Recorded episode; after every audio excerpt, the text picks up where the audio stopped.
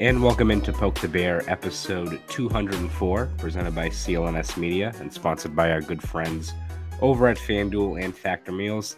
My name is Conor Ryan, and once again, we are uh, riding solo today for this episode. And um, I think when we talk about the Bruins and how they've played as of late, they're kind of similar to how I'm feeling right now, which, if you can't tell from the congestion, probably the multiple coughs you're going to hear on this podcast, feeling pretty crappy.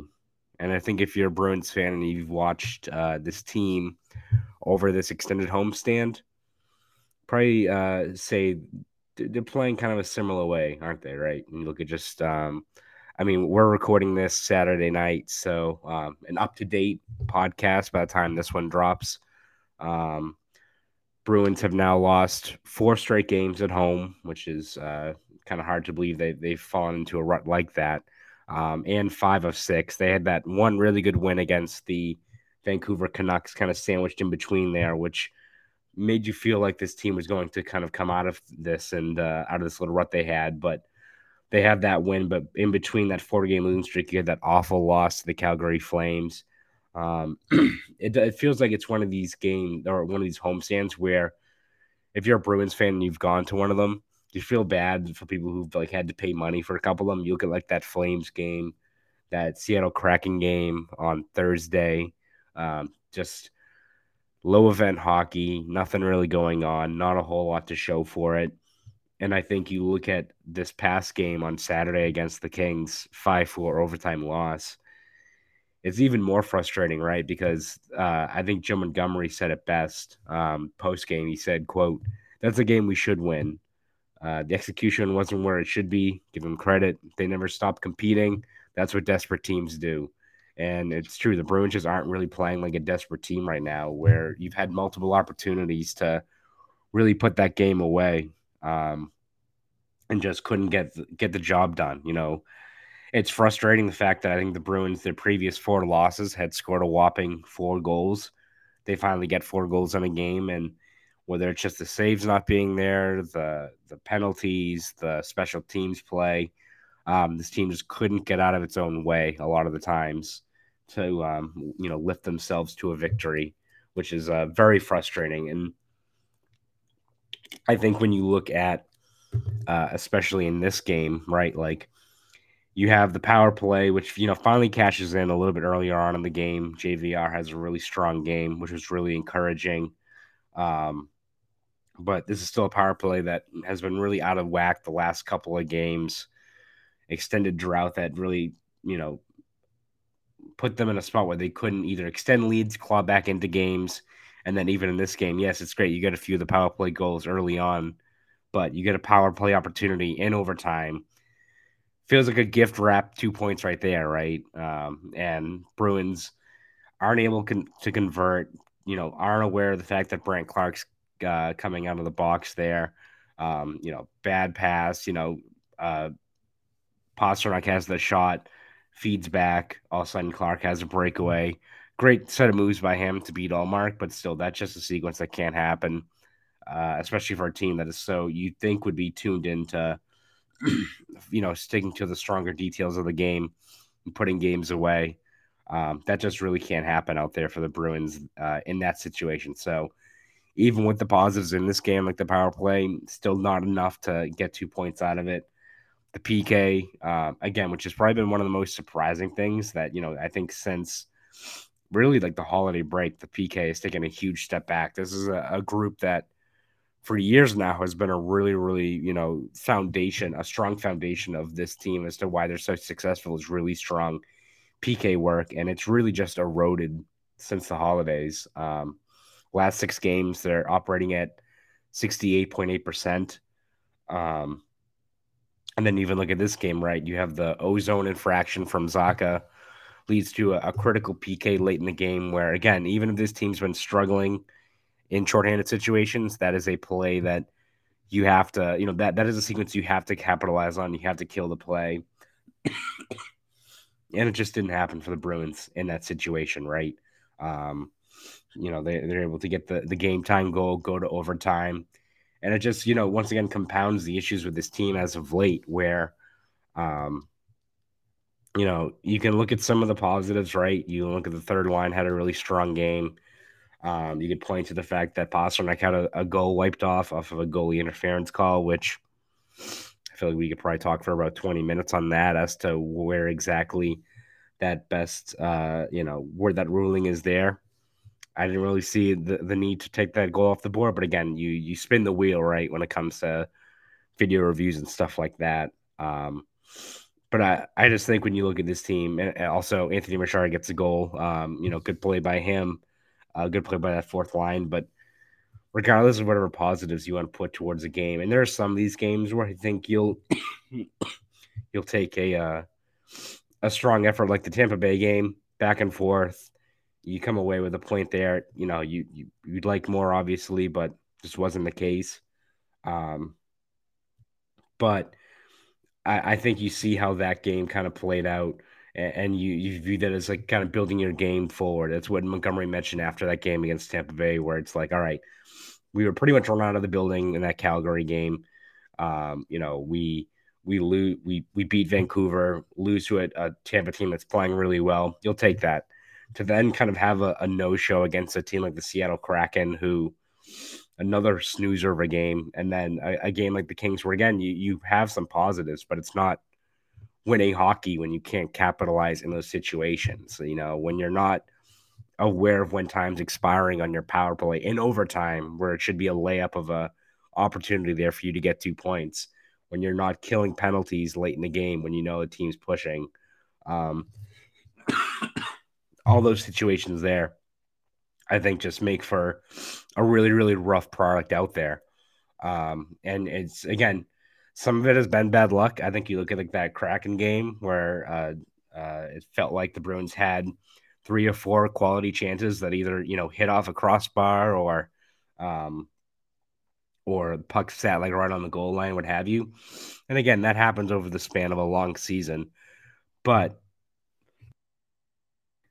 it, it's still a situation, right, where um, the way this team is playing right now, it's not good enough for a whole 60 minute game to consistently win. And that's that's the whole thing. This team, as constituted, has the talent, has the goaltending to, you know, fall into quite a few two point victories, right? You can rely on a guy like David Pastrnak. You can rely on a guy like Brad Marchand. You can rely on Swayman or Ullmark getting hard at the right time. That's great and all. But when you're straying so far from the details in so many critical areas of the game and so many other players aren't pulling on the rope,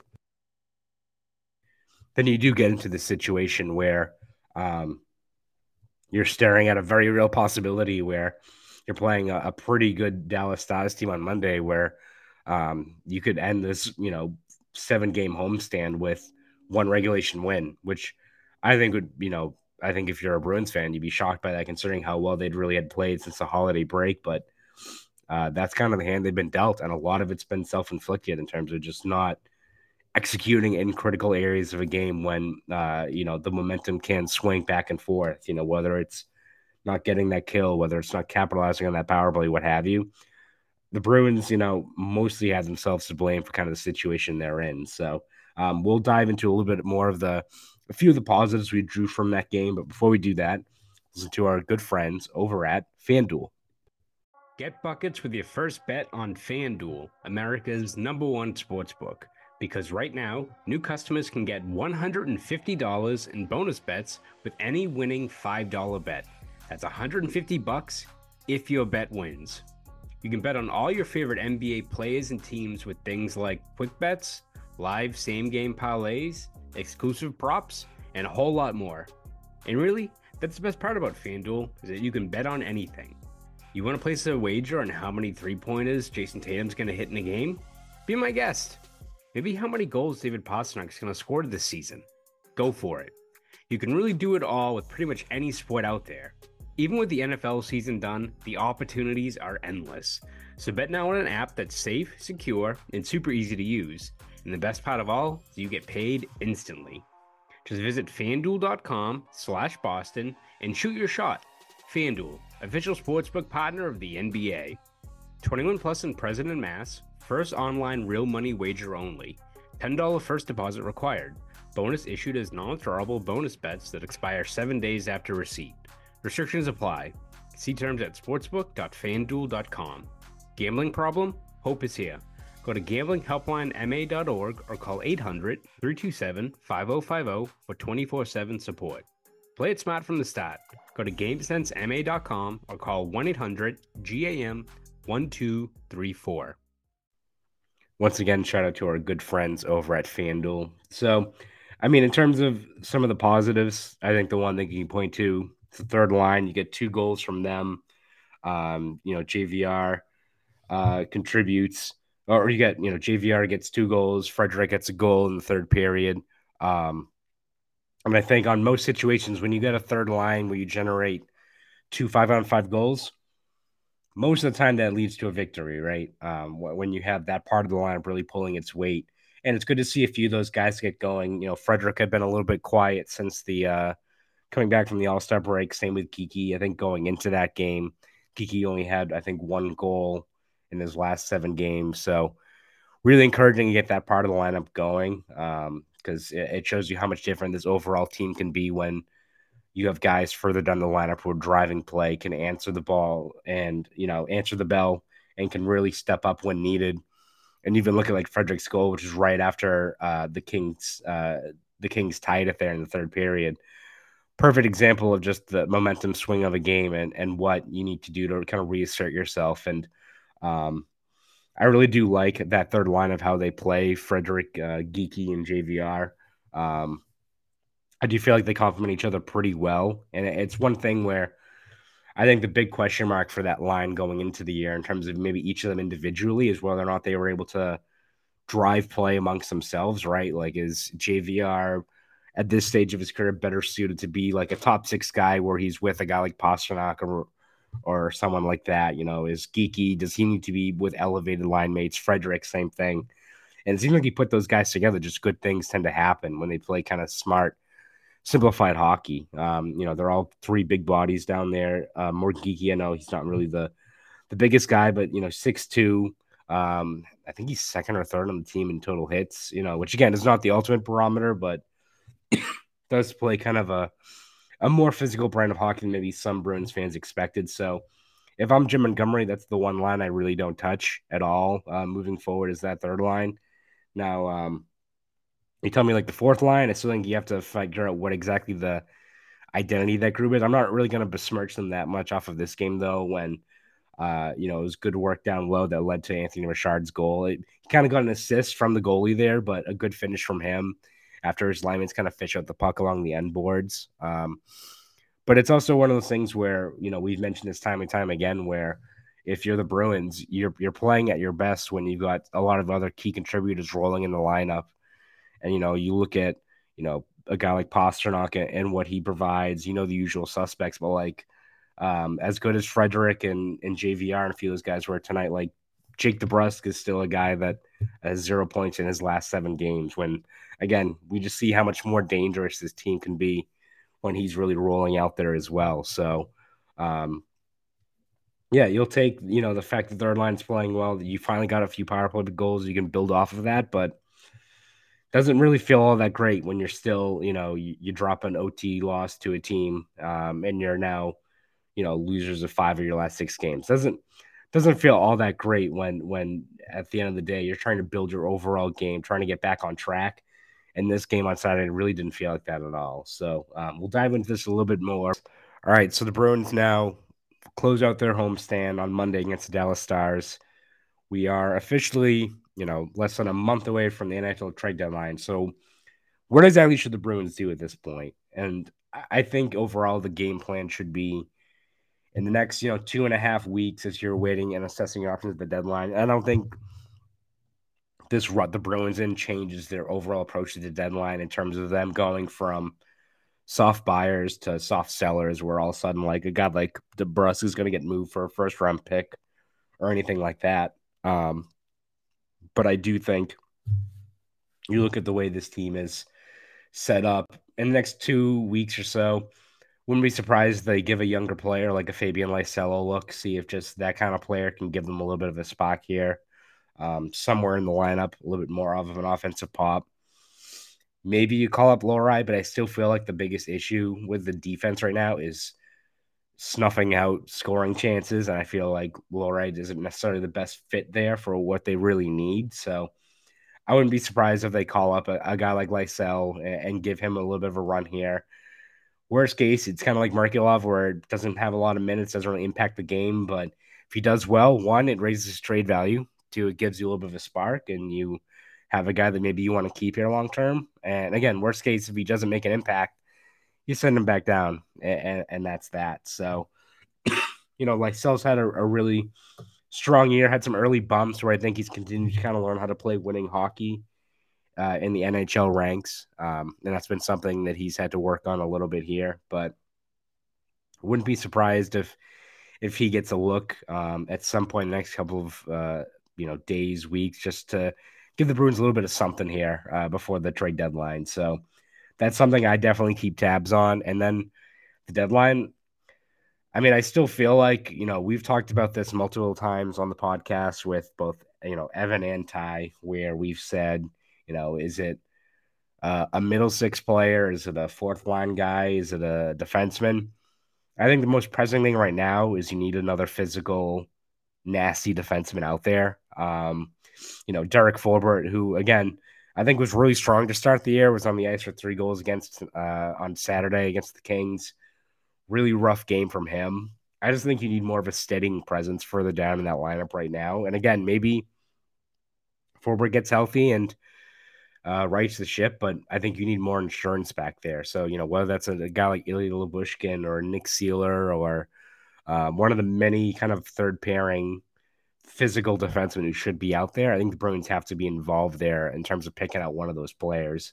Um, so I, I, think that's the most pressing need for the Bruins right now is help on D, uh, especially just just feels like there's too many you know weak chains in the in their overall armor right now on defense. Right, there's a few guys you can trust, a few guys that maybe are underperformed, but you generally know what to expect out of them, and you hope that they kind of right the ship. But when you have guys like Forbort who are really struggling, uh, struggling. Um, there's too many weak areas that lineup where you know we're not even talking about playoffs right right yet, but um, even in this regular season over this kind of gauntlet of an 82 game season, you've got way too many parts of the game where you're like, ah, the the Bruins have some soft spots here where a team could really kind of take advantage of them. So I do think looking at the de- that defense has to be their number one priority. And again, I mentioned guys like Lyubushkin or Seeler, but there's so many different guys out there that aren't, you know, we're not talking about the um, you know, the Noah Hanifins or the Chris Tanevs, you know, maybe Jacob Middleton, but that's going to be a, I think, probably a pretty sizable ask for a guy who's probably more of a top four guy, a guy that a lot of players probably would, a lot of teams would covet as kind of a physical defenseman, six three, under contract for this year and next. Like he's probably going to cost quite a bit, but you know, maybe you weigh that risk reward.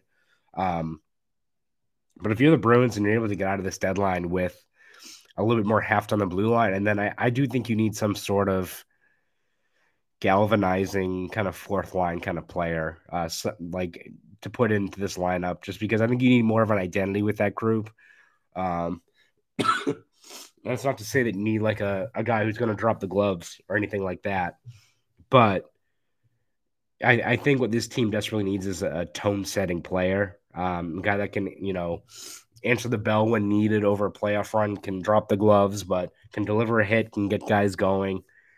And so, like, even like a guy like Brandon Duhaime for the Minnesota Wild, who really fast skater, hits pretty much everyone when he hops over the boards. I think a guy like that, that kind of fits in with like the new NHL in terms of speed, forechecking, that kind of aggressiveness over maybe a, a bigger guy, but isn't going to win a lot of foot races. I think a guy like Brandon Duhaime is a guy the Bruins should definitely be looking at. So, again, the Bruins are a rough little rut right now. I don't think it's going to change their overall deadline plans or anything like that. But uh, I think it's good something needs to change between now and March 8th. So that's all we have for uh, this episode of uh, Poke the Bear.